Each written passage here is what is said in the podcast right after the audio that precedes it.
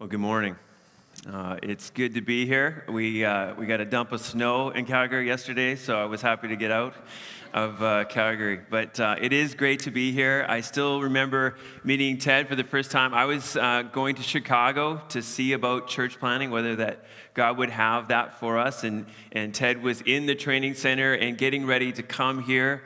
And uh, it's just awesome to see what God has done as we look back on those days and, and uh, two young guys trying to figure out, well, maybe one of us young, and, uh, and, and, trying to figure out whether or not, you know, God would use us to see uh, biblically oriented, strong churches on, on the gospel uh, planted in our country. And, you know, when I left, uh, I was in Calgary in 2005, and in, uh, I, I felt called to seminary. I went to, down to LA uh, to school. You know, the weather was rough. Um, and, and uh, you know, I, I went there thinking, you know, maybe we'll stay somewhere warm. You know, my wife is American. Uh, my daughters have dual citizenship. So, you know, I was thinking somewhere warm would be great.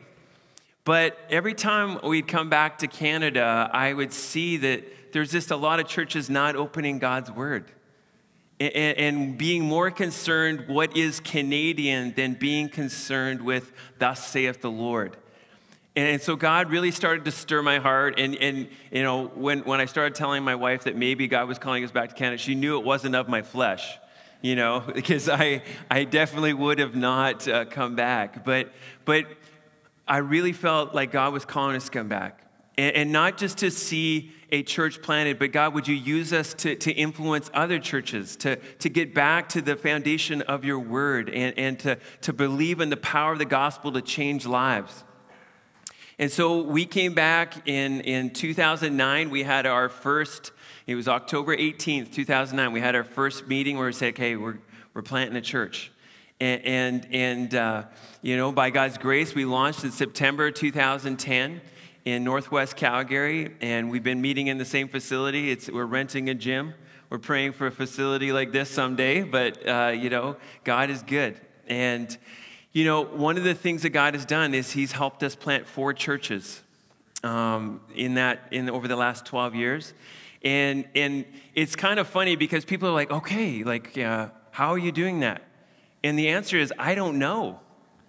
I really don't. You know, so let's close in prayer and we'll just. Uh, Wait, but, but here's the thing I do know this Christ said he would build his church, and he's going to do that until he returns.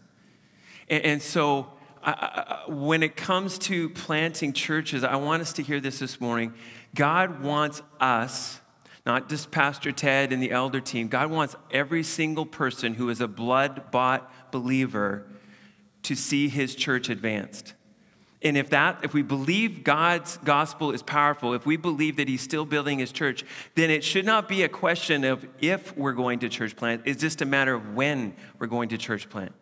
Because, because we believe that God is at work and I know right now it feels like, you know, we're getting a lot of pushback, you know, from, from, from our country when it comes to the church. But guess what? The gospel is most powerful when the darkness is there, right? And, and so let's, let's believe that God is doing a great work. And I, I don't know, and I've got a chance to talk with you guys out here what, what's happening right now. But I know back in Calgary, God is doing something unique right now. And, and so I, I want to just help us to kind of take a step back this morning and say, okay, what has God called us to do as the church? What is the church? And so we want to want to just kind of identify those things and then think together about what God might want to do through all of us as we see his church advanced. All right? So let me pray for us and then we're going to get into it. Lord God, we're so thankful for this time to gather this morning. Lord, we're thankful that your word is true and that we can trust it this morning. Lord, we're thankful that you, Christ, are the head of your church. And that, Lord, you are building your church all around this world, even this morning. And God, we were, we're praying, Lord, would we see your kingdom come? Would we see your will being done on this earth as it is in heaven? God, even this day, would you add to your church? Would you take lost and dying people and add them to your family, God? Lord, we're so thankful that the gospel is still powerful today. God, we're so thankful that, Lord, you're using your people to reach the lost. And even today, Lord, we're praying, God, be glorified in this church. So, Lord, would you lead this preacher? Would you help him to speak your word with clarity? Would you help him to speak your truth? For your glory, we pray. In Jesus' name, amen. All right, so we want to if you hopefully everyone has a bible this morning. We're gonna we're not gonna you know do your typical kind of take one text and just go through it verse by verse. We're gonna be looking at two different texts this morning. We're gonna get to matthew 16 in a moment if you want to turn there. But i want us to look at three truths concerning the calling of god's people. Three truths concerning the calling of god's people. The first is this god calls his people through the church that the gospel has went around the world through the church. And we think about this, we, we, we know that Christ came, he lived, he died, he rose again. He ascended on the, uh, after 40 days, and then the Spirit of God was sent upon this earth. And, and, and, and Peter preached his first sermon on that Pentecost day. And the church went from about 70 to 3,070. And there was a, there's this great uh, gospel outpouring, and God opened the eyes of 3,000 people. And their lives changed radically that day. What do we read about those early believers? We, we read that they were devoted to the teaching, to the gathering together, to taking care of one, one another.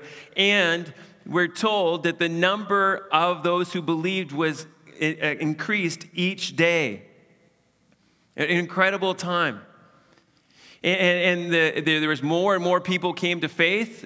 And so what happened? Persecution came. And they were scattered outside of Jerusalem. So what happened? The church just stopped, right? Well, no. Wherever they were scattered, the believers proclaimed the truth of God's word. They continued to gather together wherever they're at, and the Lord continued to add to his church. They found out that wasn't the gospel just wasn't for Jewish people, but it was for Samaritan people. We see that in Acts 8. And then we see that, that it wasn't just for them, but also for the Gentiles. And God was making it clear that, that every person on this earth has access to the gospel. And, and his church was, was spread out throughout the Roman Empire at that time in a quick way. How did this happen? Well, before Christ left this earth, he said that, that he was going to pass on his authority to the church. Now, you want to you want to ask yourself, well, why? Why has God done it this way? Why, why doesn't he just kind of like show up in the sky and say, hey, believe in me and be saved? Like, why, why that way? Why is he using his people to reach the lost? Well, because he's God. And this way brings him the most glory, and we get the joy of serving him. We get the, the joy of, of being his representatives on this earth. Now, thinking about this, this authority that the church has, how many of you have a positive reaction when I say, Big Brother is watching? Like, how many of you are like, yeah, that's great, Big Brother is watching? Now, most of you probably don't have that kind of uh, inclination, but, but why? Well, maybe because you believe that your life is your own, so you don't want Big Brother snooping around in your life, right? It's none of their business. Some of you don't trust Big Brother and believe that whatever their motives are, they're negative. It's going to harm you, them watching over you.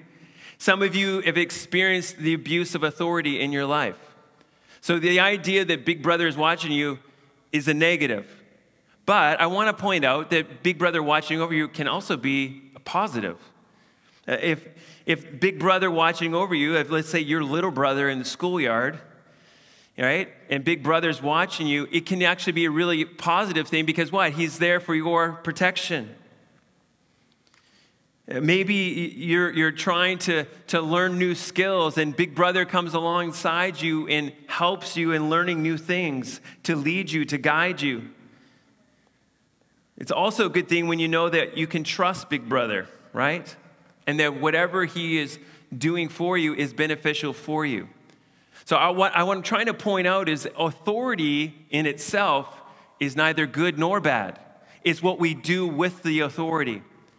And I want us to hear this morning that Jesus has given his authority to the church to, to follow his lead and to use that authority to build up the church. So let's look at Matthew 16.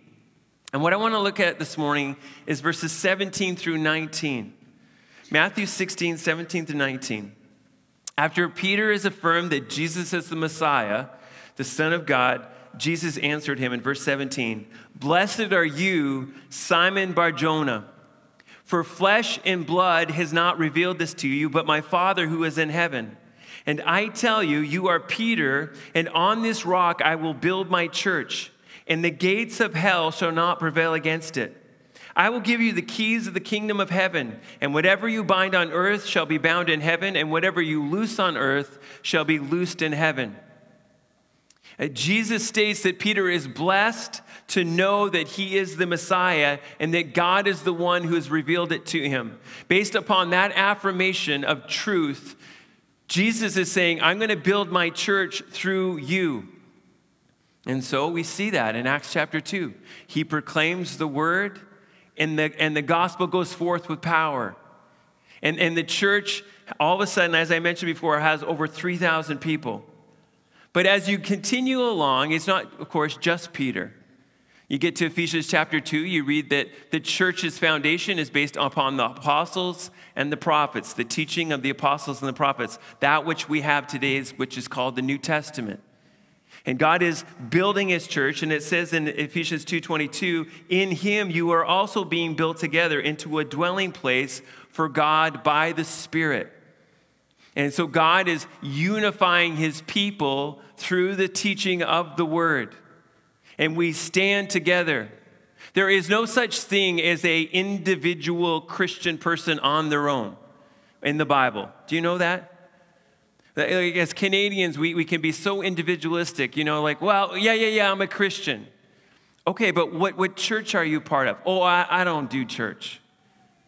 Well, you are in the church. If you, if you are in Christ, you're in the church. So you better find a local body because that's the way God has designed it.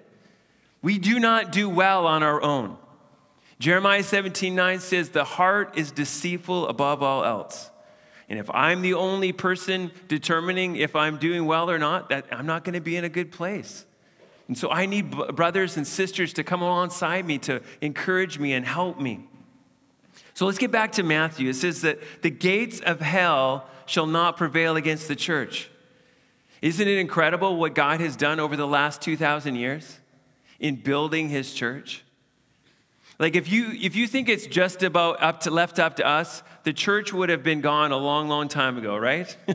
we, we know how to mess things up, but Christ is the one who's building his church. And, and no matter what persecution comes against the church, no matter what restrictions come against the church, the church remains strong. And it will be here until Christ returns. And then he says this I will give you the keys. He says this to Peter I will give you the keys of the kingdom of heaven. And whatever you bind on earth shall be bound in heaven. Whatever you loose on earth shall be loosed in heaven. What do keys do? They unlock and lock doors, right? That's what they do. And what he's saying in this, he's, this is future tense. He's saying, Peter, based on what you teach and based on what you the, the authority I'm giving you, when you say something, it's as reflective as it is in heaven. And so when, when someone, we're going to get we're going to get an opportunity to hear of God's work in someone's life this morning. But when we when we hear that testimony and they're placing their faith and trust in Christ, then we say this You are a sister in Christ. You are a brother in Christ. You are now a part of God's kingdom. We, we are saying that, that, that they are in the church based on their testimony of faith in the Lord Jesus. This is the authority of the church. In the same way, as he continues on, he says, And whatever you bind on earth shall be bound in heaven, and whatever you loose on earth shall be loosed in heaven. If we have a brother or sister in Christ who, who's claiming Christ and they're, they're, they're saying they're a believer, but they're walking contrary to God's word, and we warn them and say, please repent and turn from your sin, and they refuse to do that, then what do we do? Well, we have to say, listen, if you're not going to repent, then, then you're no longer allowed to take, partake of the Lord's Supper.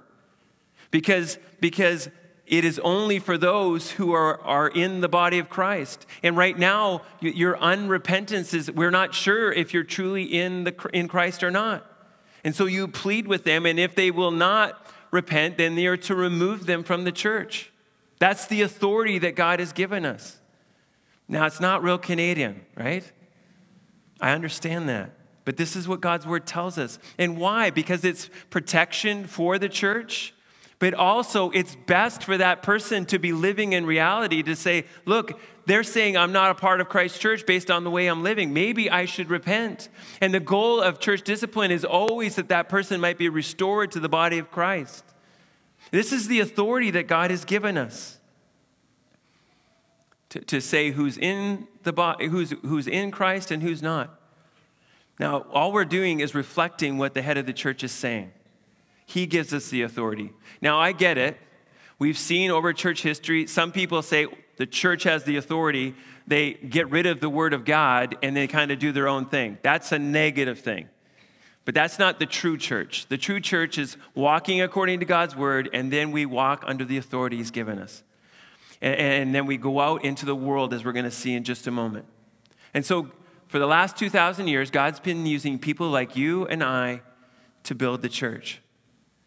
So, God calls his people through the church, God calls his people into the church right? As I've been saying, if you are in Christ, then you are in the church. It's an incredible thing. You go from someone who's an enemy of God, walking contrary to his word, shaking your fist at God, and God changes your heart, and, you become born again. You become a new creation. The old things passed away, new things have come. Your whole identity changes. This is what we see in Acts chapter 2, where, where they're, they're gathering together and they're, they're, they're, they're committed to one another, they're loving one another. Their, their whole identity has changed, and so it is for you and I today. I want us to turn to 1 Peter chapter 2. I want us to be reminded of who we are in Jesus Christ. Now, 1 Peter chapter 2, verses 9 through 10 being a part of the body of Christ. I, I think we've missed it in, in, regards to Canada uh, of who we are as the church. Uh, church is not just some religious thing we do on Sunday morning. Church is what we're a part of because of the, the interchange that God's done in our lives because of the gospel. And so now we are in the church when we come to faith in Christ. And now you are this. It says in verse 9, but you are a chosen race, a royal priesthood, a holy nation, a people for his own possession, that you may proclaim the excellencies of him who called you out of darkness into his marvelous light. Once you were not a people. But now you are God's people. Once you had not received mercy, but now you have received mercy. This is who we are. I want you to note when you see that, but you are a chosen race, that's plural. That's not just talking about a single person. It's us together. When you become a believer in the Lord Jesus Christ, this is now your new identity. May God help us to understand these things and embrace these things. Like, like, like, like our brothers and sisters in places like China, right? You're not just showing up church on Sunday just for something to do to make yourself feel better if you're in China, right? You, you could die if you meet together. And so you are fully in, you're fully embracing passages like these and say, no, no, no, we must gather. Why? Because, first of all, we are a chosen race. Note he says there first, but right? So he's opposing. What's the opposing? Before you walked in disobedience to the word of God, you rejected the gospel, but now you are a chosen race. Now look around, there's many races here. That gets set aside when you became a, become a believer in the Lord Jesus Christ. Now you are a chosen race. What's really interesting when you read about the, the history of the first century church is that they didn't even know what to do, the, do with them. They're like, we don't even, like, I know they're from this area of the world, but they, they're acting so different than their, the race that they're from. There, there was this one, one first century Roman writer said this of the Christians punishment was infl- inflicted on the Christians, a race of men given to a new and mischievous superstition. They're like, we don't, we don't, we're not really understanding them. Uh, but then Caldwell observes Uh, this about the Christians that they were so different. He says it was, the, it was also the victory that overcame the world. As Christians lived as members of a new race and paradoxically won over the masses. So, so I want you to hear this. They didn't blend in. When they came to faith in Christ, their lives became radically different. And people are like, they, they're, there's something different about them. And it was so different that they felt threatened, right? And they started saying all kinds of crazy things about them. We're going to get to that in just a moment. But notice, first of all, that you are a chosen race. Secondly, you are a, royal priesthood. MacArthur commenting on this, he says a royal priesthood is not only a priesthood that belongs to and serves the king, it is also a priesthood which exercises rule. We serve the King of Kings. We, we are now part of his priesthood. And just as the priests in the Old Testament used to represent the people before God, the church now plays a mediating role between God and the unsaved. We have the privilege of going to the lost and telling them that they might be reconciled to the Lord Jesus Christ. As we saw in Matthew 16, we have been given, uh, we have not been, now been given that role as members of the body of Christ. And so we live lives of worship. We walk in obedience to his commandments so that the world might see that he is God and that they might come to faith in him. A chosen race, a, a royal priesthood, a holy nation.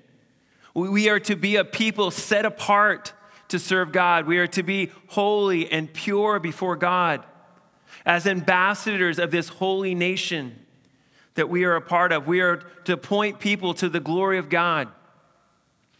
We all have dual citizenship here, right? At the very least. Maybe you have more than that. If you're already a dual citizen on this earth, now you're a, I don't know what three would be, right?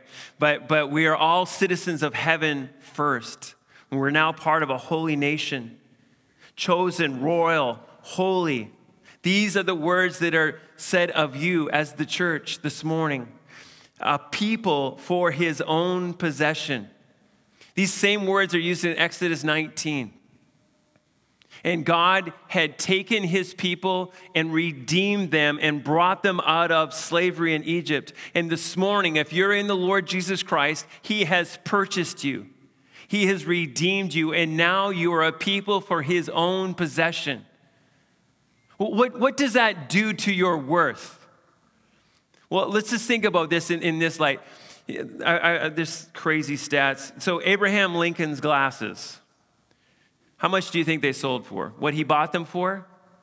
You know, three cents or whatever it was at the time? No, they were sold in 2008 for $179,000. Uh, Neil Armstrong's comb and scissors were sold for $31,250. A shirt owned by Elvis Presley sold for 22,500. Why? Why, why, why did they become so valuable? Because of who owned them, right?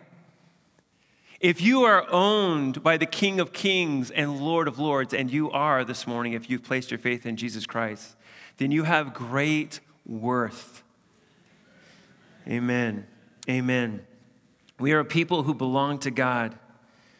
It has nothing to do with you and I, but solely to the fact that we are owned by Him. That's why we have worth this morning. So we praise Him. Look at verse 10. Once you were not a people, but now you are God's people. Once you had not received mercy, but now you have received mercy. Listen, if you've grown up in the church, sometimes we forget this stuff, right? We kind of just take it for granted. Well, I was born a Christian. You were not born a Christian, right? Not everybody who goes to church from zero to 18 walks with Christ.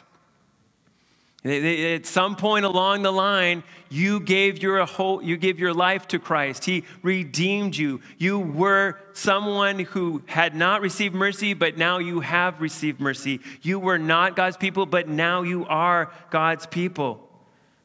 This is who we are, church.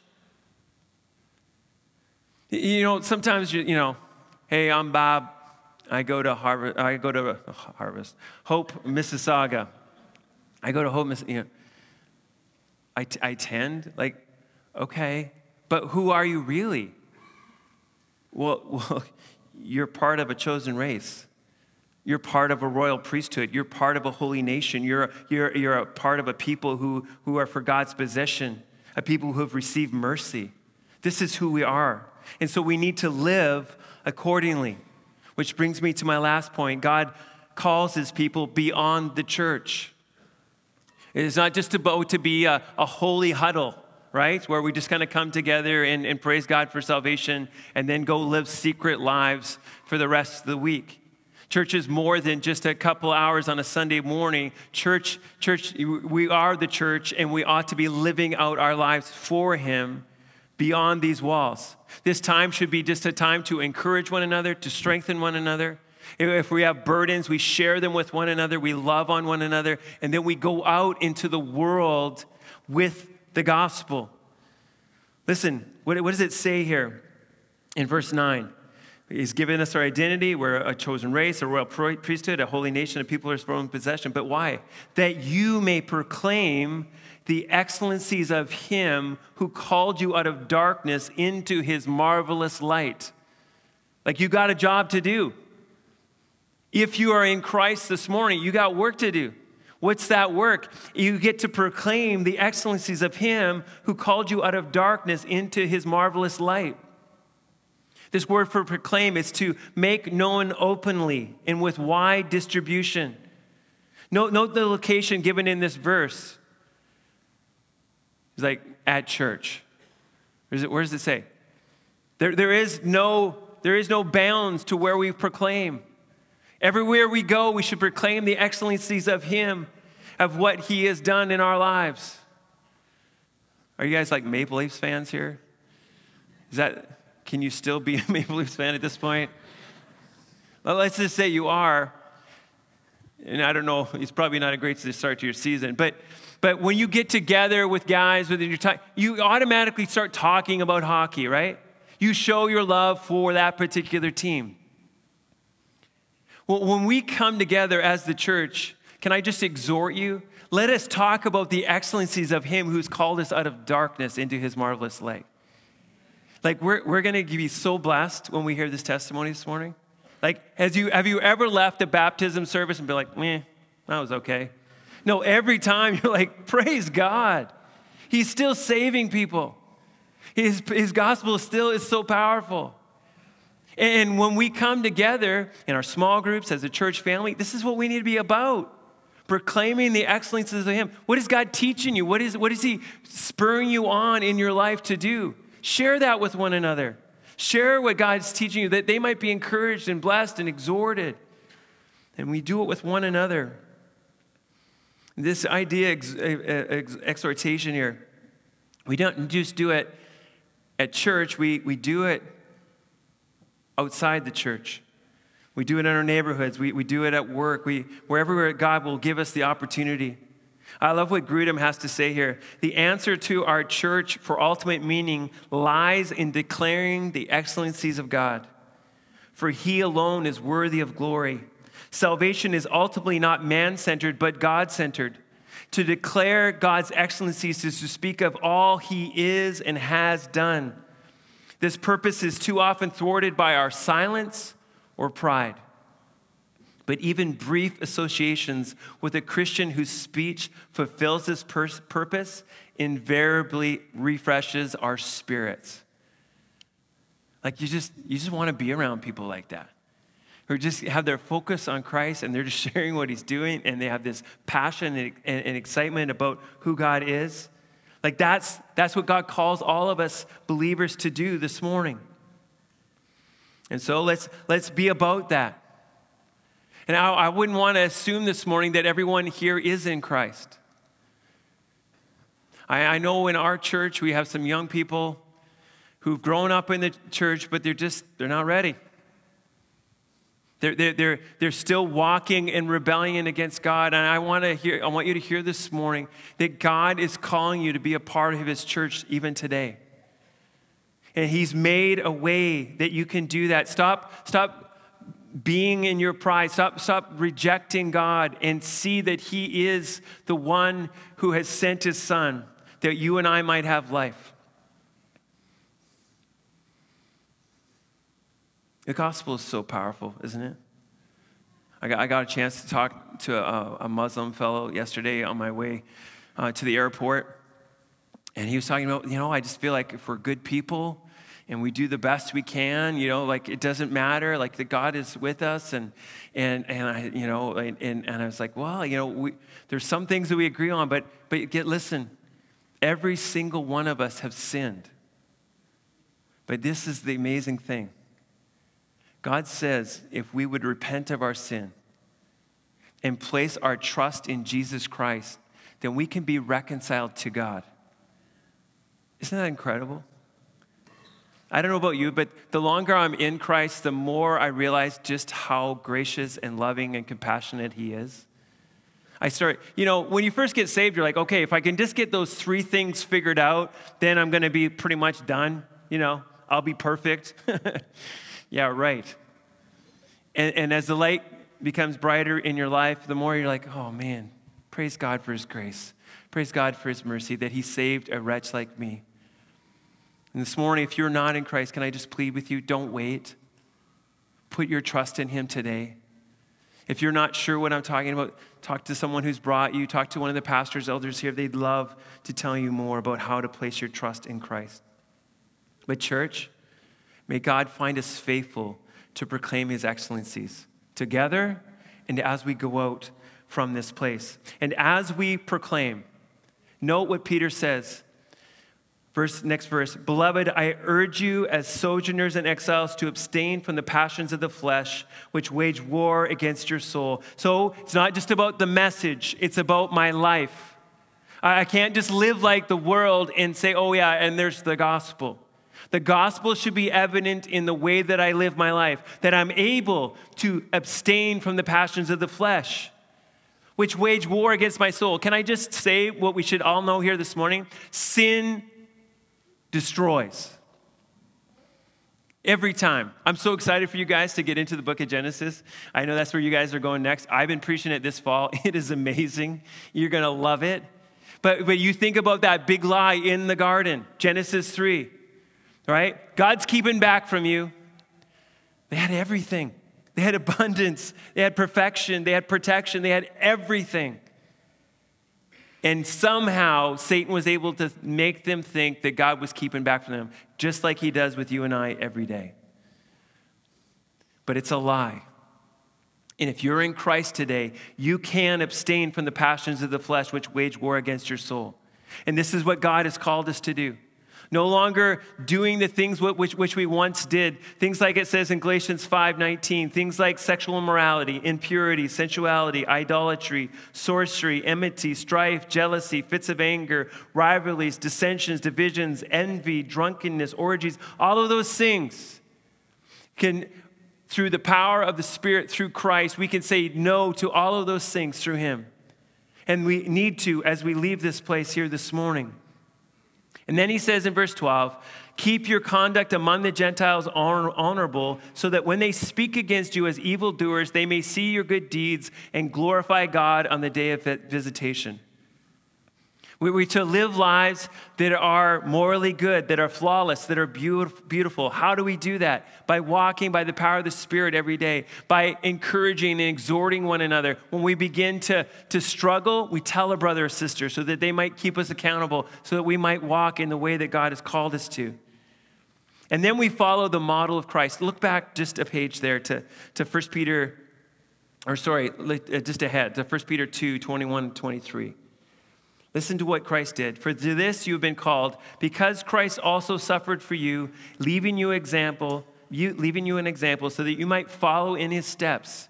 He committed no sin, neither was there deceit found in his mouth. When he was reviled, he did not revile in return. When he suffered, he did not threaten, but continued entrusting himself to him who judges justly. We need to follow Christ's example. When you think about the early church, listen to some of the things that they were saying about them. They had been charged with terrorism. Nero said that they had burned Rome. They, blamed the Christians for that. They called them atheists because they didn't worship all their gods of the emperor. They called them cannibals because of the rumors that were associated with the Lord's Supper. They claimed that Christians were damaging the economy and social progress. Like there's some crazy things starting to be said about Christians in our country. They're going to say lots of different things. But what we need to do is follow Christ's example. We need to live morally righteous lives for his sake. When people come against us, what should we do?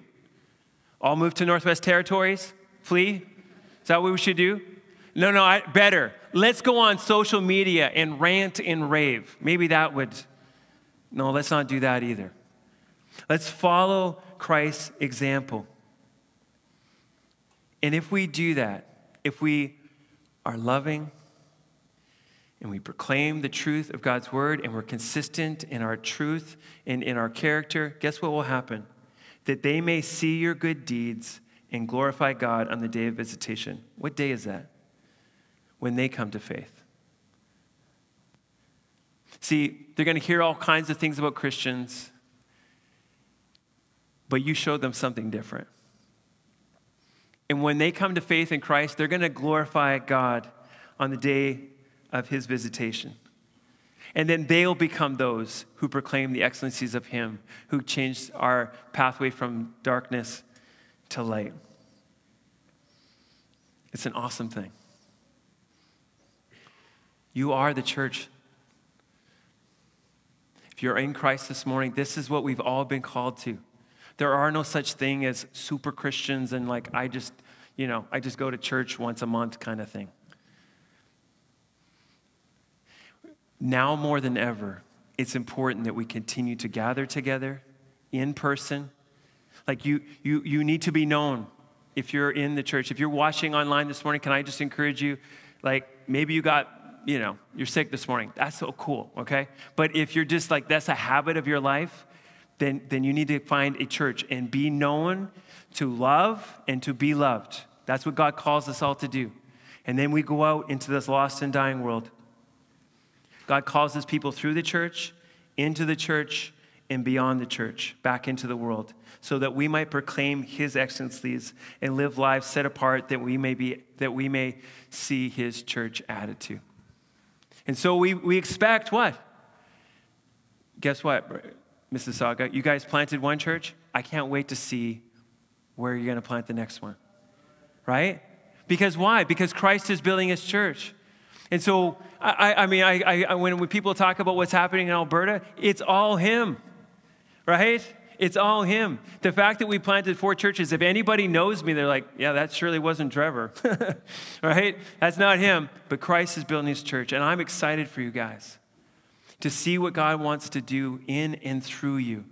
Now is the time to be the people of God, to be the people that He has made you to be. And watch out, world. When we're a people set on fire for Him, watch out. I believe that many, many people are going to come to faith in these days. Do you believe that? Amen. Let's go to Him. Lord God, we're so thankful for this time together this morning. God, it's a great reminder of who you've made us to be. God, thanks that we get to be a part of your church. What a privilege. God, we get to spend our lives on things that are eternal things that, that are going to matter forever. What, what, what a privilege that, Lord, you would use us who are but dust to proclaim your excellencies.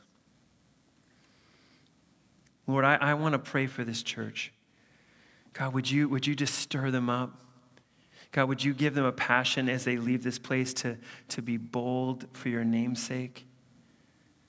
to, to, to, that they just can't help but proclaim your excellencies wherever they would go.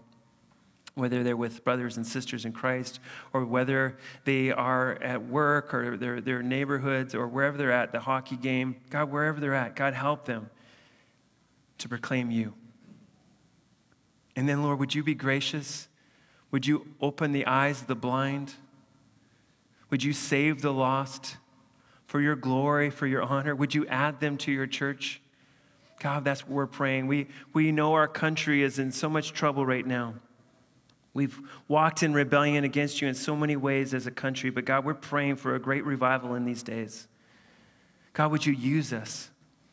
God, thank you for Hope Mississauga. Thank you for Pastor Ted, the elders here. God, would you just continue to equip them and encourage them, Lord, as they look to you? And Lord, whatever will happen, Lord, be all for your glory, remembering that you are the one who's building your church. Lord, we love you. Thanks that you love us. It's your name we pray. Amen.